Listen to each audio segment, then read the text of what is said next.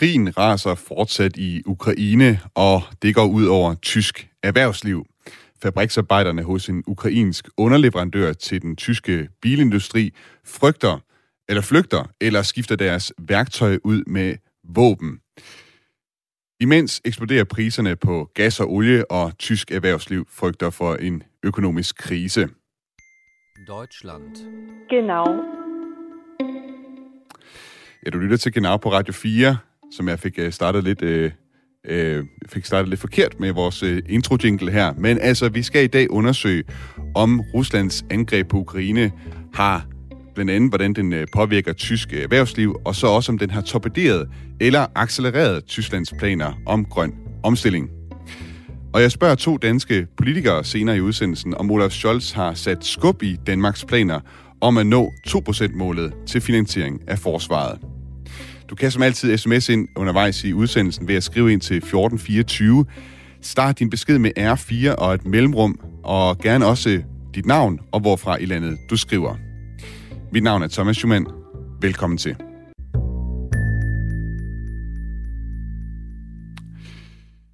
Olaf Scholz, Tysklands kansler, talte sidste søndag om et Zeitenwende. Et paradigmeskifte, kan man vist oversætte det med. Det var særligt i forhold til tysk udenrigs- og sikkerhedspolitik. Fremover der skal Tyskland investere kraftigt i tysk forsvar. Men også tysk erhvervsliv står over for et slags Zeitenwende. Og allerede nu er der direktører i store tyske virksomheder, som frygter, hvad krigen vil gøre ved deres bundlinje. Robert Pertz, velkommen til Genau. Hej Thomas, og tak. Du er direktør for Dansk Industris afdeling i Tyskland og er med på en forbindelse fra jeres kontor i München. Robert, hvis man øh, læser... Det er korrekt, ja. Hvis man læser tyske medier her for tiden, så kan man få lidt indtryk af, at der lurer en krise for tysk økonomi lige rundt om hjørnet. Hvor hårdt presser krigen i Ukraine og sanktionerne mod Rusland det tyske erhvervsliv? Jamen nu kan man godt øh, sige, at det har øh, selvfølgelig enorm betydning for, øh, for stemningen i, øh, i Tyskland. Dels fordi, at det er jo øh, en, en, en perfect storm, som rammer øh, tysk erhvervsliv og tysk industri øh, hernede, hvor, hvor, hvor man næsten lige er ved at sunde sig over øh, svigtende forsyningskæder og krisetilstanden igennem coronaperioden. Det har ramt øh, stort set hele verden. Men her i Tyskland har man også øh, en, en, en god vilje og en god evne til at navigere igennem det her. Og man får lagt nogle strategier og nogle planer, som gør, at øh, jamen, det kommer vi ud af. Og netop øh, i januar måned, så var der jo positivt nyt. Man var kommet ud af, af de værste øh, øh hvad hedder det, øh, fald og de, øh, de værste øh, skrækscenarier i tysk øh, industri og havde faktisk en, øh, en positiv øh, tilgang i eksporten og derigennem også øh, så det hele lidt mere lyserødt ud. Så øh, krisen imellem, øh, eller konflikten imellem øh, Ukraine og Rusland og Ruslands øh, invasion, det har enorm mm. betydning, og det har virkelig slået ned som øh, ja, øh, med, med et granatchok i, øh, i, i, i en ellers veltrimmet øh, og, og, og, og meget øh, dygtig Øh, øh, hvad hedder det, ledet industri hernede i Tyskland, hvor man er forberedt på den slags scenarier, er det alligevel kommet bag på rigtig, rigtig, rigtig mange. Det, det har haft nogle ret øh, konkrete effekter, må man sige. Øh, jeg læste i øh, nyhedsmagasinet Spiegel, at øh, nærmest alle tyske bilproducenter, de køber deres øh, ledningsnet fra en ukrainsk underleverandør, der hedder Leoni. De her ledningsnet, det er sådan en slags øh, nervesystem i moderne biler, og Leone, de har altså på grund af krigen indstillet deres produktion. Deres medarbejdere er enten flygtet eller har grebet til våben, det skriver nyhedsmagasinet Spiegel. Og de tyske bilfabrikanter kan altså mærke nu, at de mangler de her ledningsnet.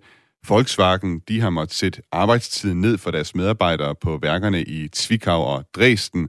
Og i øh, hovedværket i Wolfsburg er produktionen, den skulle være gået helt i stå. Hos øh, BMW vil produktionen i München og den Golfing også snart gå i stå, skriver Spiegel. Og så vil jeg gerne citere fra den artikel, jeg læste her hos øh, Spiegel. De skriver, en katastrofe. Uge- eller månedlange produktionsstop kan den tyske nøgleindustri, som i forvejen var rystet af corona og mangel på chips, næppe klare. Robert, øh, du nævnte det selv, en slags perfect storm. Gælder det også her for den tyske bilindustri, og hvorfor? Ja, det gør det jo, øh, fordi forsyningskæderne har selvfølgelig haft øh, en, en, en, en meget stor effekt, eller de svigtende forsyningskæder, øh, for at være helt præcis. Men, men øh, at man, som jeg sagde før, øh, evner at navigere igennem det, og, og faktisk var kommet ud på den anden side, øh, igennem nye øh, leverandører, nye underleverandører eller nye løsninger, jamen øh, så er det klart, at, at, øh, at øh, invasionen af, af Ukraine, øh, Øh, det, det, det havde man ikke regnet med, og derfor så står man nu over for at skulle trække et, øh, et kort, der hedder, nu må vi hellere stoppe vores produktion, nu må vi sende vores øh, medarbejdere hjem, fordi det giver ikke nogen mening, at vi står med en bil, men den har ikke noget ledningsnet, eller den mangler en chip. Så det er, det er meget alvorligt, det her. Men der er jo også nogle andre ting og nogle andre faktorer, som spiller ind ud over forsyningskæderne og de manglende leverancer, eller hvad man ikke kan producere. Og det er jo, øh, øh, hvad hedder det hele, den afhængighed, som tysk industri har i forhold til energi. Tysk industri er nok den største energiforbruger, øh, hvis vi kigger øh, isoleret i, øh, i, øh, i hele Europa. Og, øh, og det interessante er jo, at, at hvor andre lande selvfølgelig også bruger øh, russisk øh, olie og gas, jamen så ligger Tyskland altså lige øh, en, en, en, en markant øh, takt højere, øh, hvad der angår øh, import af, af olie og gas. Så øh, både sanktioner, hvis man ved det eller ej, øh, og om, om tyskerne beslutter sig for, at de skulle, skulle dreje hanen til, øh, jamen så er der jo nogle signaler, som, som giver noget usikkerhed i, øh, i industrien. Og det er nemlig, kan vi producere? Kan vi få energi nok til at producere? Og er der forsyningssikkerhed? Eller vil der være mm. dropout, som gør, at øh, vi er nødt til at sende folk hjem? Så forsyningskæderne, ja, det er selvfølgelig vigtigt, men også hele energiproblemstillingen er vigtig. Og det åbner op for forskellige muligheder. Mm. Jeg har, læ- jeg har læst mig til, øh, jeg synes også, jeg kan huske fra hele øh, debatten om, om grøn omstilling i Tyskland, at det jo særligt er industrier som for eksempel stålindustrien og også øh, den tyske kemiindustri, det er, sådan nogle, det er nogle ret store øh, størrelser i, i tysk økonomi. Jeg ved ikke, om du kan... Altså, og, og de skulle være meget afhængige af blandt andet det, sådan noget som, som gas. Kan du ikke prøve at beskrive det forhold, der er mellem den tyske stål- og kemiindustri der og deres afhængighed af gas? Jo, øh, det er jo klart, at stålindustrien, øh, for at producere stål, skal der jo bruges øh, ekstremt øh, høje temperaturer. Og øh, dem kan man faktisk ikke opnå ved at sætte en vindmølle øh, på fabriksanlægget. Man er simpelthen nødt til at, at, at, at forbrænde et eller andet, øh, så de her smelteovne øh, de kan komme op på en, på en ordentlig temperatur. Det er meget avanceret teknologi, som skal øh, bruges, hvis man skal finde noget alternativ til, øh, til, til almindelig øh, konventionelt brændsel, øh, som gas og olie.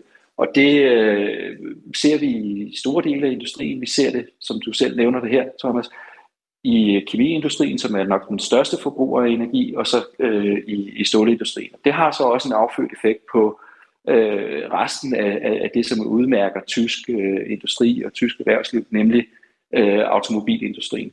Så i, øh, i, øh, i, som nøglefaktor, så, så er det faktisk en, en meget stor hovedpine at rende ind i, at, øh, at der udover selvfølgelig nogle, nogle nye vinde og med, med, med Scholz og, og Robert Harbeck, øh, nogle ambitioner om at, at, at blive mere grønne og, og omlægge energien, og indirekte faktisk nu lidt accelereret af den nuværende øh, situation i Ukraine øh, og, og, og konflikten med Rusland, at man skal heller ikke være afhængig af øh, energileverancer. Så, øh, så, mm. så Tyskland står over for en, en, en stor omstilling, som jeg vurderer nok vil tage rigtig, rigtig mange år, mm. men som hvis de skubber på nu, øh, faktisk øh, måske allerede er i gang. Mm. Fordi der er ikke nogen, der kan leve på den lange bane i kemi- øh, og, og, og stålindustrien med, at, at, øh, at der er usikkerhed omkring ja. energileverancer. Robert Pats, øh, hvilken effekt kan det her få på Danmark? Ja, øh, vi er jo rigtig dygtige hos os til at, at, at regne i konsekvenser, når vi taler om, om især Tyskland. Og det er jo fordi, at, at vores eksport til Tyskland er, er øh, vigtig. Det er øh, vores øh, største marked, øh, og vi har øh, rigtig mange underleverandører, som, som, som leverer ind til, til den tyske industri. Jeg har svært ved at sætte tal på, men altså, hvis man skulle øh, komme med et forsigtigt bud, så øh, taler vi selvfølgelig om, at der Øh, hvis vi øh, på den korte bane her i 22 øh, forventer et, øh, et, øh, et fald i produktionen i Tyskland, øh, enten afledt øh, direkte af de høje øh, energipriser og deraf øh, højere produktionsomkostninger, jamen, så kan det have indflydelse på 5.000 arbejdspladser i Danmark. Men omvendt igen, så er det måske 5.000 arbejdspladser, som, som, øh, som, som bliver absorberet af manglen på arbejdskraft. Så det her har ikke den store kortfristede øh, effekt på, øh, på, på, på den danske økonomi, andet end det, konflikten i forvejen udløser. Så øh, set i det lys, så kan man sige, det kan godt være, at vi får en mindre nedgang, vi får ikke den vækst, vi havde regnet med, men mange af de vækstdæmpere, som, som øh, vi også forudså øh, i forhold til mangel på arbejdskraft og, og, og hvad hedder det, øh, øh, for høj efterspørgsel, jamen det bliver jo som sagt øh, dæmpet af, øh, af, inflationen og de højere produktionsomkostninger, så det nivellerer sig sandsynligvis. Mm. Det interessante på den lidt længere bane, hvis vi sætter lidt længere lys på, øh, det er jo, at netop energiomstillingen og Tysklands afhængighed af øh, olie- og gasproduktionen i Rusland, det er faktisk et tema, som, som jeg tror, at, at vi fra dansk side af skal byde ind med, og hvor der igen så også står rigtig mange gode arbejdspladser øh, på spil, hvis vi formår at sætte det i værk. Og det vil sige, at vi skal byde os til i forhold til Robert Habecks øh, klimaplan og i forhold til Olaf Scholz øh, politiske plan om at gøre sig mindre afhængig af Rusland. Robert Pertz, direktør for Dansk Industri i Tyskland. Tak fordi du var med i Genau i dag. Velkommen.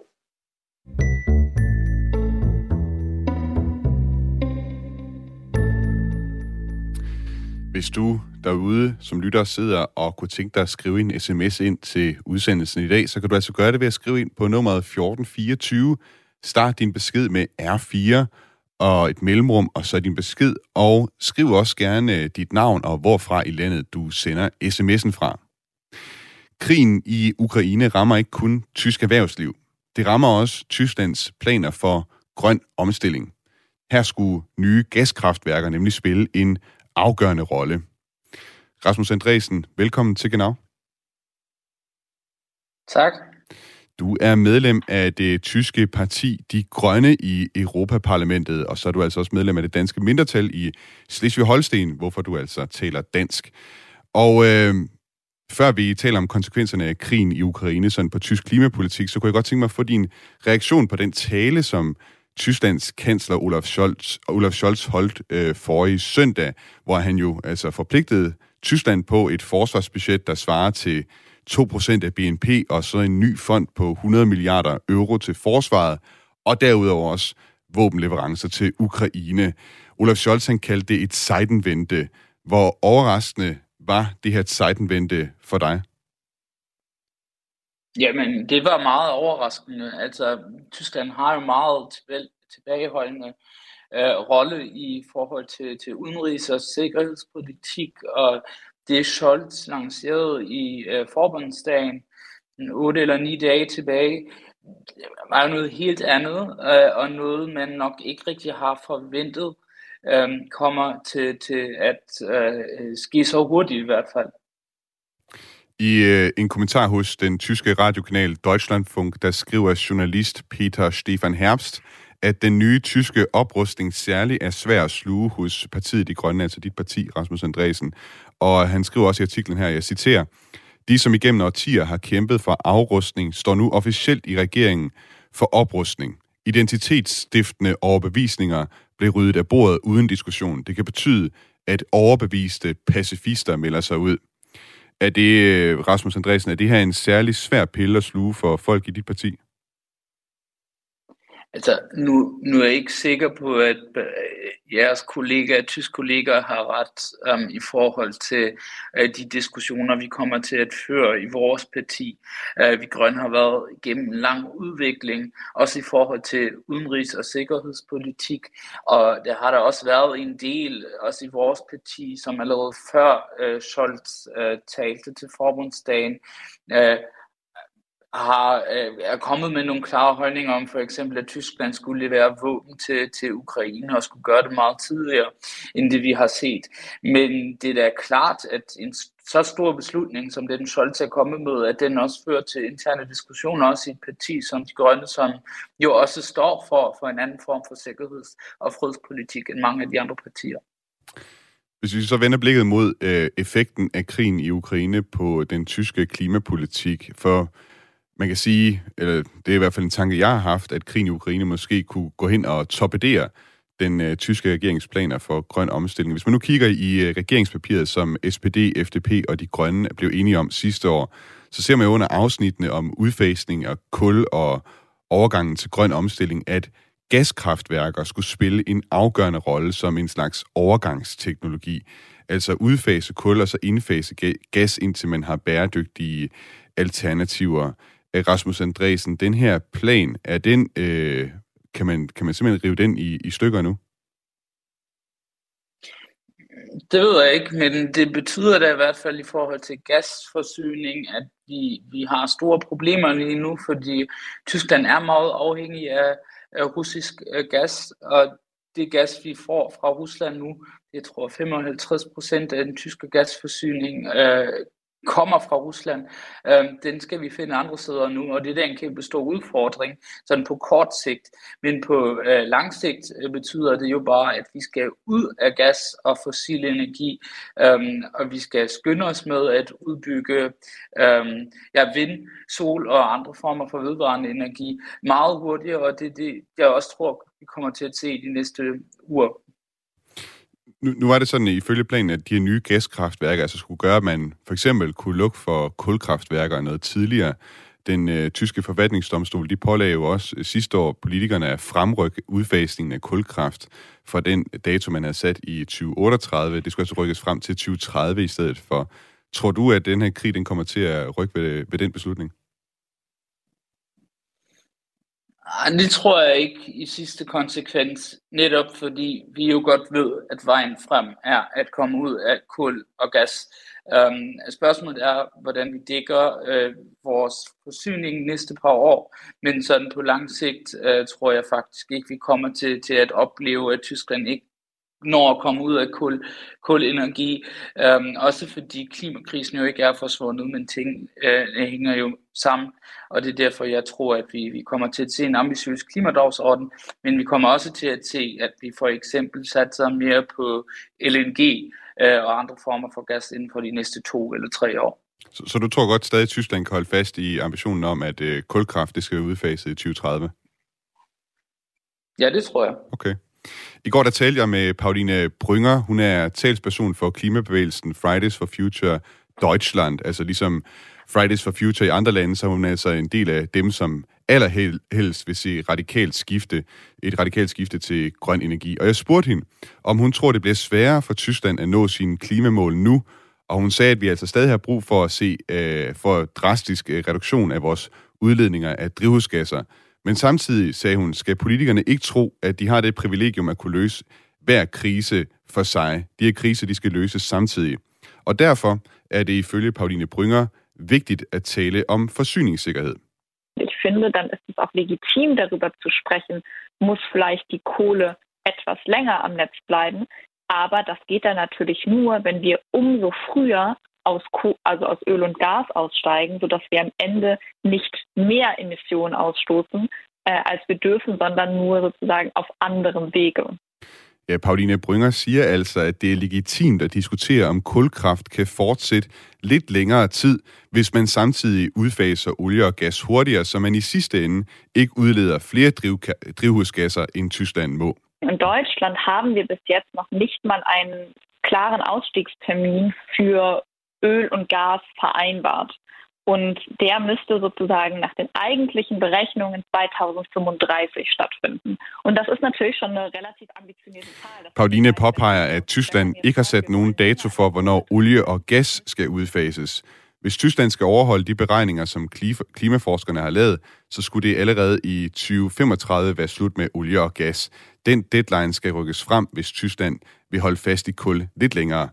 Øh, Rasmus øh, Andresen, du, øh, du sagde, at du mener egentlig godt, at man kan holde fast i, kul, eller holde fast i at udfase kulkraft i 2030. Her har vi altså Fridays for Future, som siger, at øh, man kunne måske godt kigge på at, at forlænge kulkraft, hvis, hvis man så udfaser olie og gas øh, tidligere, end man havde tænkt. Hvad tænker du om den idé? Altså, jeg kan godt følge tanken, og jeg tror, og jeg er meget enig også i, at tingene jo selvfølgelig hænger sammen.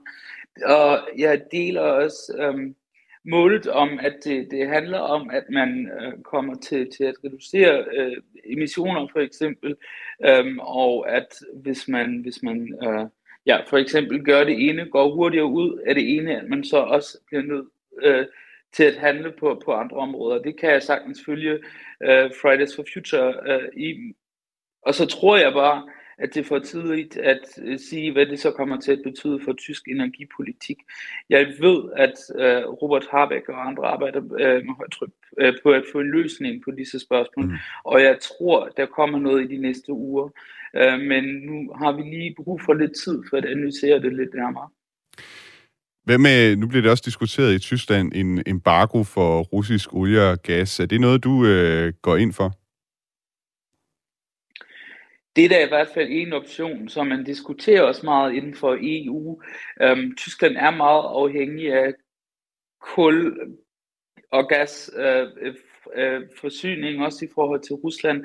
Men øh, det vi nok skal analysere nærmere, før vi kan komme med en så stor beslutning, er, hvad det så kommer til at betyde for næste vinter, for eksempel i forhold til den gasforsyning, øh, den tyske befolkning øhm, har brug for, øhm, og også vores industri har brug for, øhm, med alle de sociale konsekvenser, vi også kan se. Energipriserne stiger jo utrolig meget lige for tiden, især i Tyskland, men også i mange andre stater. Og de sociale konsekvenser er i hvert fald også nogle, vi skal tage øh, øjenhøjde for. Men øh, det er en option, og det er da også noget, som man som man analyserer, og som man nok heller ikke øh, gør alene, men som man er i gang med at diskutere også med USA og med de andre EU-stater. Vi har fået en sms her fra Helle på Nordsjælland, der skriver, Hej genau, sikkerhedsparadigmeskifte vedrørende energi til Tyskland og Vesten sker med frigørelse fra energi fra Rusland, med omlæggelse til ægte grøn klima-miljørigtig energi. Vi kan ikke vente, for hvordan kan vi forvente, at Putin stopper sin aggressive fremfærd, så længe vi køber energi af Rusland? Det er et spørgsmål, jeg kunne egentlig godt tænke øh, mig at stille dig også, øh, Rasmus Andresen. Altså, der er vel en sammenhæng her mellem de penge, som Tyskland betaler for sin energi, og så øh, Putins fremfærd?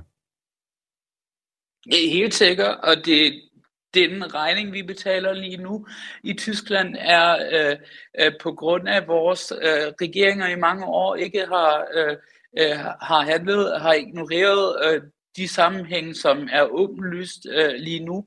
Øh, og det den nye tyske regering med os øh, er i gang med at gøre, er at... Øh, ja, at, at få en uh, uafhængighed fra, fra Rusland i forhold til energiforsyning.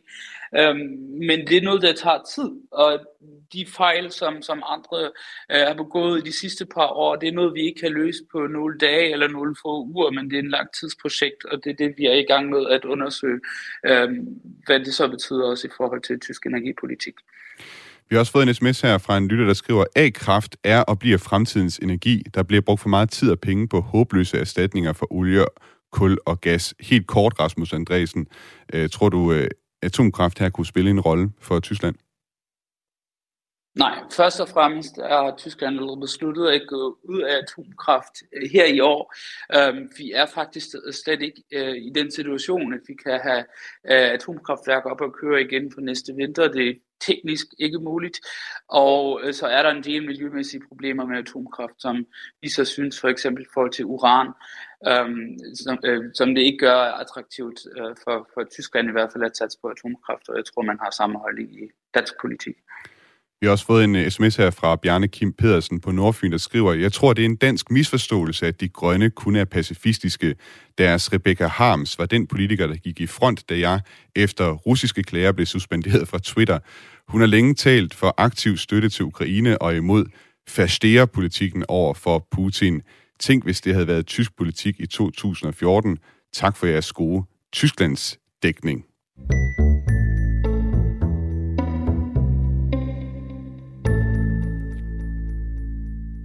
Der er meget debat, om man skal sætte en prop i importen af russisk gas og olie, og om lidt skal vi høre fra en professor i energi- og miljøhåndtering om, hvad der vil ske, hvis Tyskland pludselig skal sige farvel, farvel til russisk olie og gas.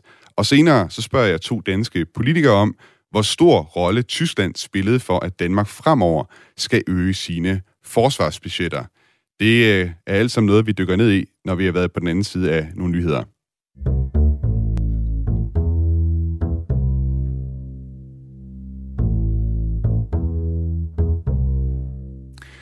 Rusland er stor eksportør af gas og olie til Tyskland. I går truede Rusland så med at lukke for hanen på gasrørledningen Nord Stream 1, som forsyner Tyskland med gas. Samtidig diskuterer vestlige verdensledere en embargo mod russisk gas og olie. Men den tyske kansler Olaf Scholz har for nylig sagt, at det vil han ikke være med til. Han siger, at Europa aktuelt ikke kan undvære den russiske energi. Lige om lidt spørger jeg en ekspert om, hvor hurtigt Tyskland kan omstille sig til andre energikilder. Du lytter til Genau på Radio 4. Mit navn er Thomas Schumann, og du kan som altid sms ind undervejs i udsendelsen ved at skrive ind til 1424.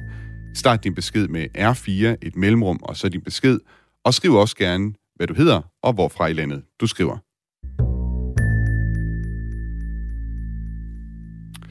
Og med som gæst har jeg Rasmus Andresen, leder af de grønnes gruppe i Europaparlamentet, og jeg kan nu også byde velkommen til Bernd Møller. Velkommen til Genau. Tak. Bernd Møller er professor på Flensborg Universitets afdeling for energi og miljøhåndtering. Og Bernd, til at starte med, russerne truer altså med at lukke for gassen, og det diskuteres om der, også, om der skal indføres en embargo mod russisk olie. Hvad vil der ske med Tyskland, hvis Rusland vælger at lukke for eksporten af gas og olie, eller omvendt, hvis Tyskland helt dropper at importere det? I umiddelbart vil der ikke ske ret meget. Men øh, jeg tror, man vil i løbet af nogle få måneders tid øh, skulle lede efter alternativer.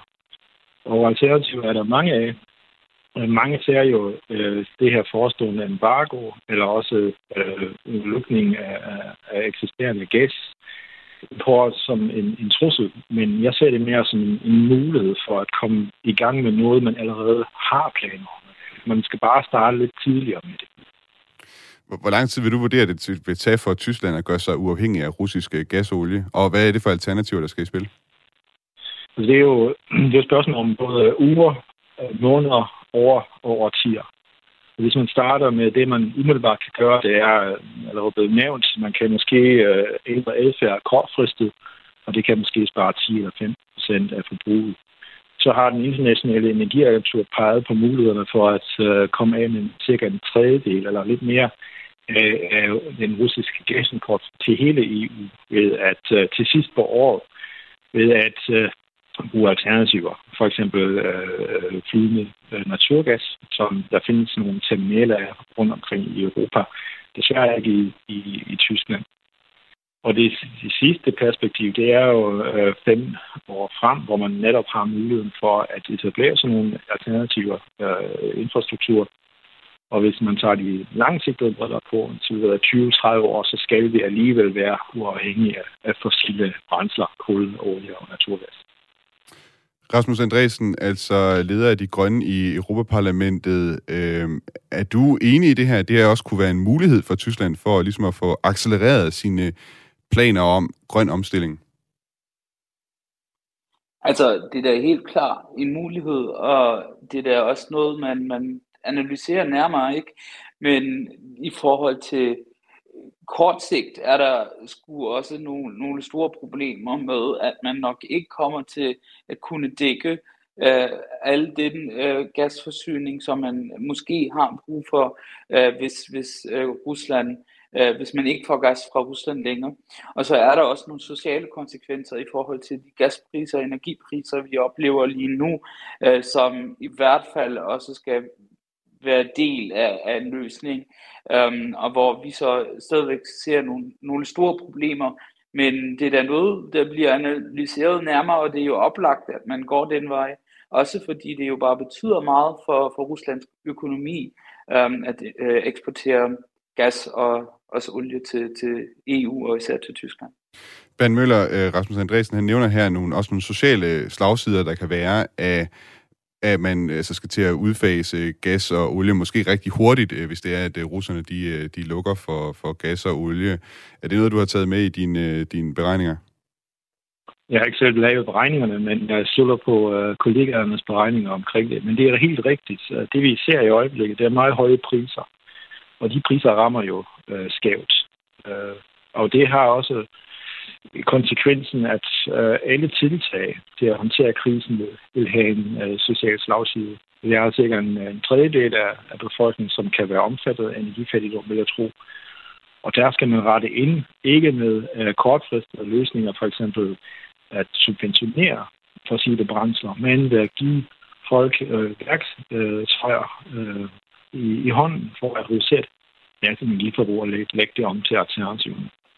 Og det er øh, ting, der alligevel retter sig til energifattigdom, for eksempel. Mm. Men det er også andre ting, som man endnu ikke rigtig har prøvet i Tyskland. For eksempel at give medejerskab til øh, vindmøller i stor omfang, således at man ikke forsørger folk, men at giver mulighed for, man giver folk mulighed for en, en, en indtægtskilde, der kan, der kan dække lidt af det underskud, som vi alle sammen kommer til at opleve. Nyhedsmagasinet Spiegel de har skrevet en artikel, at mange tyske vindmøllevirksomheder på det seneste er gået konkurs. For i mandag, der lukkede den største producent af vindmøllevinger. En gang var Tyskland også stor på solenergi med 156.000 jobs. Nu er der kun omkring en tredjedel tilbage. Øh, Ban Møller, har Tyskland egentlig det, øh, bare i forhold til sin virksomhed og sin industri, det der skal til, hvis der skal være en radikal omstilling til grøn energi? Det er ikke noget, der sker i Tyskland. Det er sket i Danmark. Uh, industrien har øh, udviklet sig mod større og større enheder og færre og færre producenter. Men vi har oplevet en uheldig udvikling, for eksempel i solcelleindustrien, hvor man har mange penge i at udvikle storskala uh, solcellefabrikker, hvor så produktionen er blevet flyttet uh, til udlandet. Uh, det, man skal være klar over, det er, at øh, sådan noget vil ske. Altså vi er i et øh, globaliseret marked og øh, øh for energi og øh, energi øh. Så man skal altid tænke globalt, men, øh, men her bliver der så en, så en udfordring, øh, en, eller en mulighed øh, ved at øh, satse på udvikling af teknologier, som også kan støttes af, af staten, for at øh, sætte nogle af de der markedsmekanismer ud af kraft for en, en stund. Rasmus Andresen, jeg kunne også godt tænke mig at høre dig, altså i forhold til, øh, hvad Tyskland har i forhold at mobilisere, i forhold til at bygge en masse nye vindmøller og bygge en masse solceller. Hvor godt rustet vil du mene, Tyskland er til det? Jamen altså, det er blevet lavet nogle store fejl i forhold til tysk klima- og energipolitik i de sidste par år, hvor vi har oplevet, at det store potentiale, man, man også har set fra, fra tysk industri, og især øh, øh, mig, men også Van Møller kommer fra, fra en del i Tyskland, hvor, hvor der stadigvæk er en del også øh, vindenergi øh, tilbage men man har sgu ikke, øh, man er sgu ikke kommet med de rigtige politiske beslutninger i forhold til vedvarende energi. Og det er nogle fejl, vi nu prøver på at rette op på med den nye tyske regering.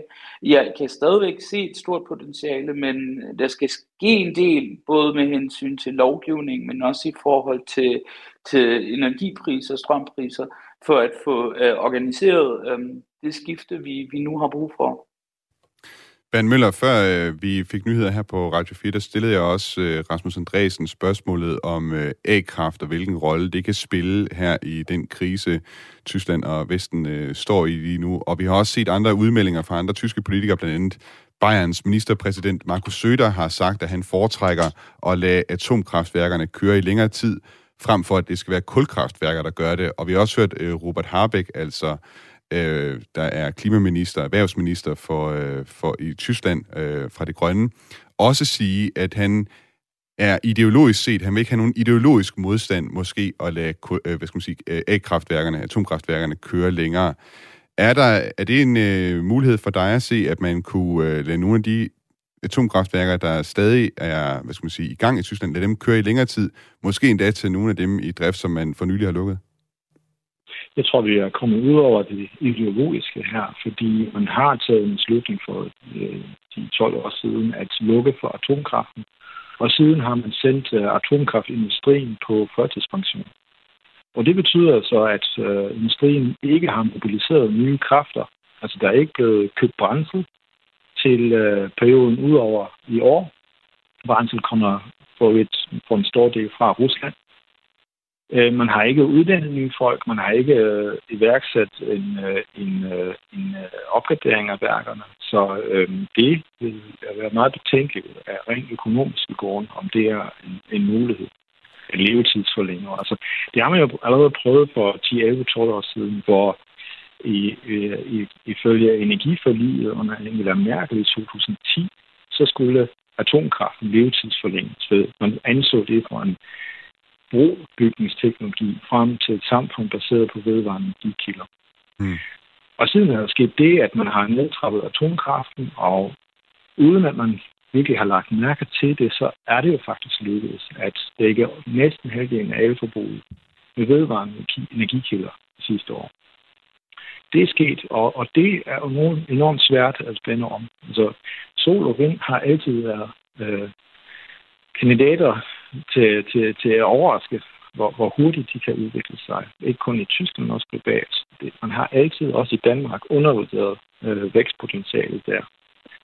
Og øh, jeg vil tro, at øh, det vækstpotentiale er langt større i øh, vedvarende energikilder end i, øh, Øhm, i, øh, i, i atomkraft, eller for den sags skyld også nogle af, af de fossile brændsler. Det er måske ikke kun øh, i Danmark eller andre steder, man har undervurderet den, den tyske hvad skal man sige, tilgang her også, øh, og hvor meget øh, bæredygtig energi kunne spille en rolle. Jeg lagde mærke til, at den 29. januar, der skrev Wall Street Journal en leder om den tyske energipolitik med overskriften World's Dumbest Energy Policy blandt andet med henvisning til, at udfasningen af atomkraft har gjort Tyskland ekstra afhængig af russisk gas, når man samtidig vil afvikle kulkraft.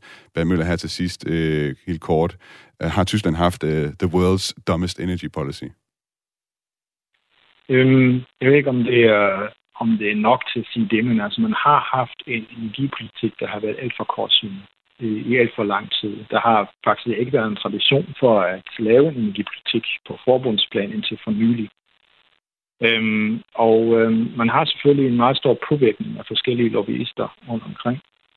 Og man er altså resulteret i en, i en fælde, som man selv har, har gravet. Altså det, der er kendetegnet øh, energipolitikken de sidste mange år, det er mere, at øh, man skulle reagere på en katastrofe, og så sætte ting i værk, men hvor man virkelig skulle have øh, været fremsynet og se på alle forskellige muligheder i alle sektorer, i alle energikilder, samlet, og så tage en, øh, en SOA-vurdering af det.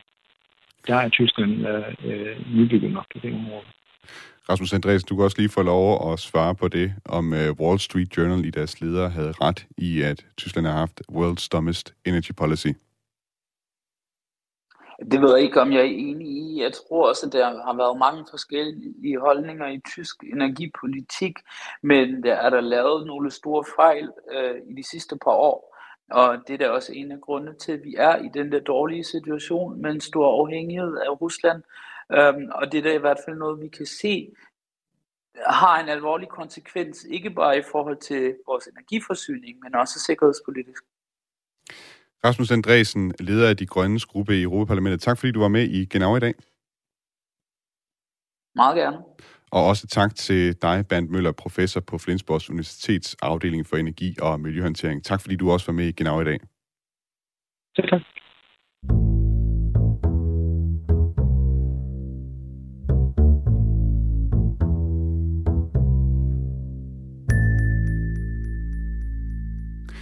Søndag holdt statsminister Mette Frederiksen sammen med partiformændene fra Venstre, Konservative, Radikale og SF et historisk pressemøde om et nationalt kompromis. Partierne var blevet enige om, at der skal skydes flere penge i det danske forsvar. Danmarks udgifter til forsvar og sikkerhed skal udgøre 2% af BNP inden udgangen af 2033. Og den her udmelding kommer præcis en uge efter, at Tysklands forbundskansler Olaf Scholz holdt sin historiske tale i det tyske parlament, Forbundsdagen, hvor han annoncerede, at Tyskland vil investere over 2% af landets BNP på forsvar. Præcis som Danmark nu vil. Man kunne altså få tanken, at vores tyske naboer har påvirket os, eller i det mindste ageret inspiration.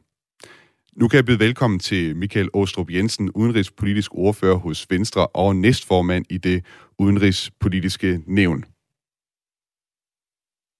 Det skal høre, om du er med, Michael Åstrup Jensen.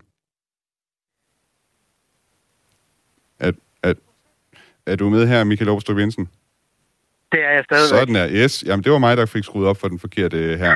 Tak fordi du var med, i hvert fald. Og jeg kan også byde velkommen til anne Sofie Kallesen, der er EU-ordfører hos Radikale Venstre. Velkommen til dig også. Tak skal du have. Så fik jeg skruet op for alle de rigtige herinde på, øh, på panelet. anne Sofie Kallesen, jeg kunne godt tænke mig at starte hos dig. Olaf Scholz øh, holdt den her tale forrige søndag.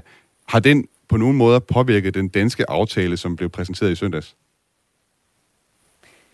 Øh, ja, det tror jeg ikke, øh, der er nogen tvivl om, at den har. I hvert fald også, at den har øh, påvirket, hvor hurtigt øh, man kunne nå til, til enighed. Øh, vi kan selvfølgelig altid diskutere, hvad der ligesom er. Altså, det var et vendepunkt i tysk øh, sikkerheds- og forsvarspolitik, og det er også et vendepunkt for Europa. Og, øh, og det, at Tyskland øh, ændrer sin politik, at vendepunkt fra Europa. Det, at Europa står ved vendepunkt, var øh, også noget, der påvirkede tysk politik osv. Og, og tilsvarende kan vi selvfølgelig også øh, diskutere, hvad går først herhjemme, men der er ikke nogen tvivl om, at hele den nye sikkerhedspolitiske situation, vi står i i Europa, har haft en, en stor betydning, og også øh, specifikt Tysklands øh, skift i sin, øh, i sin politik på det her område. Michael Åstrup Jensen, er du enig i den vurdering? Jamen det er jeg faktisk, fordi det skal jo ikke være nogen hemmelighed, at øh, der er jo øh, en samlet blå blok, øh, som jo faktisk igennem lang tid har talt for, at vi skulle have fremrykket øh, forsvarsforhandlingerne, som jo ellers først skulle sådan starte op reelt til efteråret i Danmark. Øh, og øh, det blev lige pludselig jo så øh, fremrykket ret markant, kan man sige, øh, efter Scholz tale, øh, og så har vi så haft de her øh, forhandlinger. Men udover det, så hele målsætningen om, at man øh, godt kan finde nogle milliarder øh, til dansk landbrug, og ikke mindst øh, fået 2% målsætningen, øh, det er jeg slet ikke i tvivl om, at det er også øh, Scholz tale, der har gjort det. Fordi vi har jo faktisk ligget så meget i skygge af Tyskland. Øh, når der er en lang række andre lande, Norge øh, ikke mindst, øh, som har nået de 2 procent, eller har lavet planer for 2 procent, så har man altid kunnet sige fra dansk side, jo jo, men tag nu den store økonomi, Tyskland, de ligger på nogenlunde samme niveau, øh, som vi har gjort. Øh, og når de så lige pludselig går markant foran, jamen så er der ikke noget at gemme sig bagved, øh, og derfor bliver man nødt til at lave den aftale. Det er også en øh, pointe, som... Øh der bliver øh, skrevet om i øh, netmediet Altinget, der skriver forsvarsredaktør Andreas Krog, og jeg citerer, vi har traditionelt ligget i læ af tyskerne. Når de rykker, så er vi også nødt til at rykke. Michael, er, er det simpelthen sådan, at øh, hvis Olaf øh, Scholz siger hop, så siger vi bare, øh, hvor højt? Nej, ikke altid, men altså Tyskland er en meget, meget nær samarbejdspartner og en nær allieret, og derfor, når et så stort et land også laver en så, øh, kan man roligt sige, voldsom øh, oprustning af, af, af deres militær, jamen så er der ikke noget, og, og altså så vil der komme for meget fokus, negativ fokus på Danmark, hvis vi ikke følger i samme fodspor. Anne Svig Kallesen, hvis nu Olaf Scholz ikke havde holdt øh, sin tale på den måde forrige søndag, og ikke forpligtet Tyskland på det her 2%-mål, havde den danske aftale så set øh, anderledes ud? Øh, det tror jeg godt, den, den kunne have gjort, ja. Altså, jeg tror ikke, der er nogen tvivl om, og det havde vi også i Radikale Venstre meldt ud, at med den situation, vi står i i Europa nu, så er vi nødt til at investere mere i vores forsvar.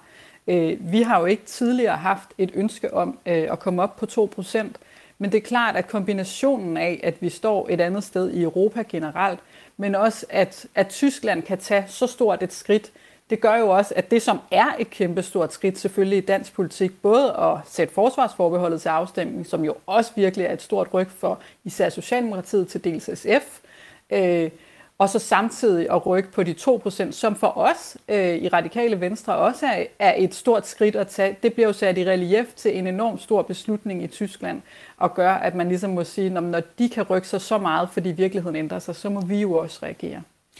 Nu er du øh, EU-ordfører hos øh, Radikale, øh, Ansvig Kallesen. Hvad er dit indtryk af Scholz's tale? Har den også skabt ringe i vandet i EU? Ja, det tror jeg, og som jeg indledte med at sige, så, så kan det selvfølgelig være... Øh, der, er jo, der er jo begge påvirkninger. Altså, hele situationen i Europa er jo også den, der har påvirket Tyskland til at tage det her kæmpe store øh, ryg. Men det er klart, at når man så kan se, at Tyskland kan flytte sig på den måde, så påvirker det jo også de andre øh, lande i Europa. Og det gør selvfølgelig også, at vi må spørge os selv, jamen vi kan jo ikke bare øh, regne med, at nu er det så Tyskland øh, alene, der skal tage det her på sig. Hvis vi skal tages seriøst af øh, så vigtig en allieret, så må vi jo også i Danmark, og det tror jeg, at også rigtig mange andre lande ser. Hvordan kan vi også bidrage fra vores side? Ikke fordi det skal være et øh, oprustningskapløb, men vi må jo supplere hinanden i Europa på vores øh, militære kapabiliteter. Og derfor tror jeg, at hvert enkelt land lige nu spørger sig selv, både hvor meget vi kan bidrage med, men også i høj grad hvordan, og hvordan kan vi close bidrage militært fra vores side. Anne Fie Kjeldsen, EU-ordfører i Radikale Venstre. Tak fordi du var med i Genau i dag. Selv tak. Og tak til Michael Åstrup Jensen, udenrigspolitisk ordfører hos Venstre og næstformand i det udenrigspolitiske nævn. Tak fordi du også var med i Genau i dag. Ja, selv tak.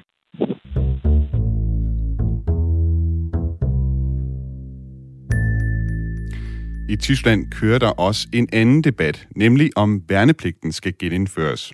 Og det overraskede faktisk mig, at Tyskland ikke har værnepligt. Derfor ringede jeg til Danmarks forsvarsattaché i Tyskland, brigadegeneral Jakob Henius, for at høre nærmere.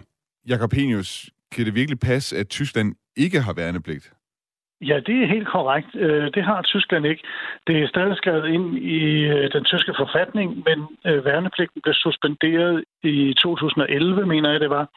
Og øh, siden da har man altså kun haft et rent professionelt forsvar. Men man er altså teoretisk set i, i, i stand til at genaktivere øh, værnepligten, øh, hvis man beslutter det politisk. Hvorfor valgte de at suspendere det? Åh, oh, det var jo fordi verden så ud, som den gjorde på det tidspunkt, og som vi jo alle sammen troede, den så ud, at øh, man mente, at det, man havde brug for, var et øh, forholdsvis lille ekspeditionsforsvar, som kunne tage ud i verden og deltage i store øh, eller mindre øh, øh stabiliseringsoperationer. Og til det ville man jo i forvejen ikke bruge værnepligtige, og man vurderede ikke, ligesom vi jo heller ikke for eksempel gjorde i Danmark, at man havde brug for at kunne stille et større regionalt eller nationalt forsvar op med kort varsel, øh, som jo typisk er noget, øh, man bruger værnepligtige til. Så det var grunden. Nu bliver det så diskuteret øh, blandt tyske politikere, om man skal genindføre den her værne, øh, værnepligt, eller værpflicht, som det hedder på tysk. Hvor stor opbakning er der til det? Blandt tyske politikere er der øh, meget delt opbakning, og i den tyske befolkning er opbakning også delt. Hvis vi tager befolkningen først, så er der her på det seneste i lyset af Ukrainekrisen sket en, en, en stigende tilslutning til øh, øh at genindføre eller at reaktivere værnepligten.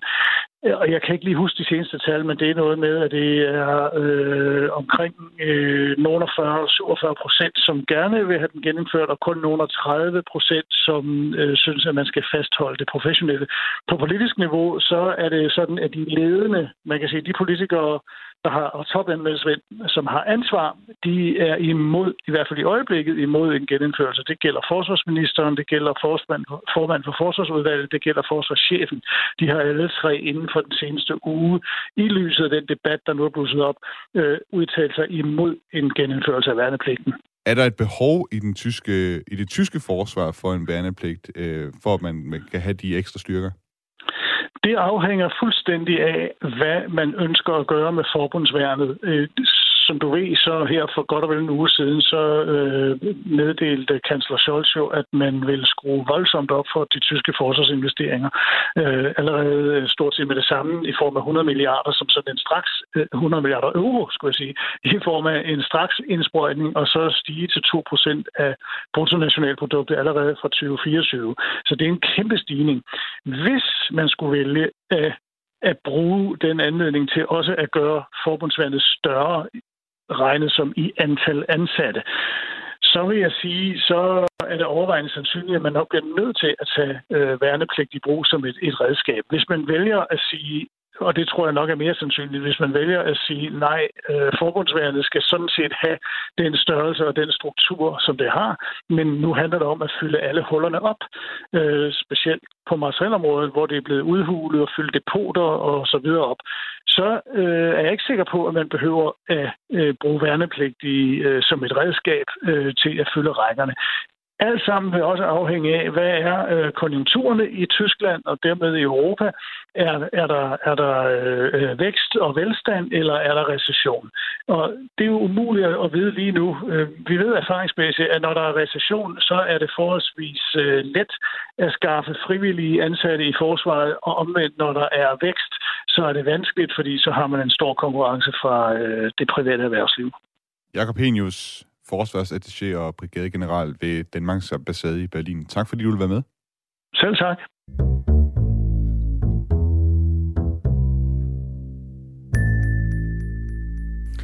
Vi har fået et par sms'er her fra et par lyttere. Jens, der skriver ind, lad dog tyskerne, parentes og os, købe den gas af russerne.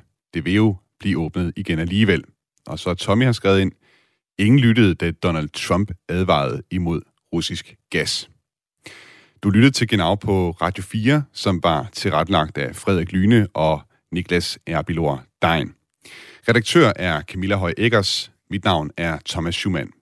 Hvis du er glad for at lytte til Genau, og vil være sikker på at fange samtlige afsnit, så vil jeg anbefale dig at gå ind på din øh, podcast-app, det kan være Spotify eller Apples podcast player, og så tryk på abonner i din øh, podcast-app. Så kan du også, øh, derinde kan du nemlig også anmelde programmet, og du sikrer dig så altså, at du får samtlige udsendelser Genau. Og hvis du anmelder programmet, så kan du også gøre det nemmere for mig at vide, hvordan programmerne de kan blive bedre. Du kan også som altid skrive ind til mailadressen genau radio 4dk Indtil vi høres ved igen, så vil jeg ønske dig en god uge. Auf Wiederhören.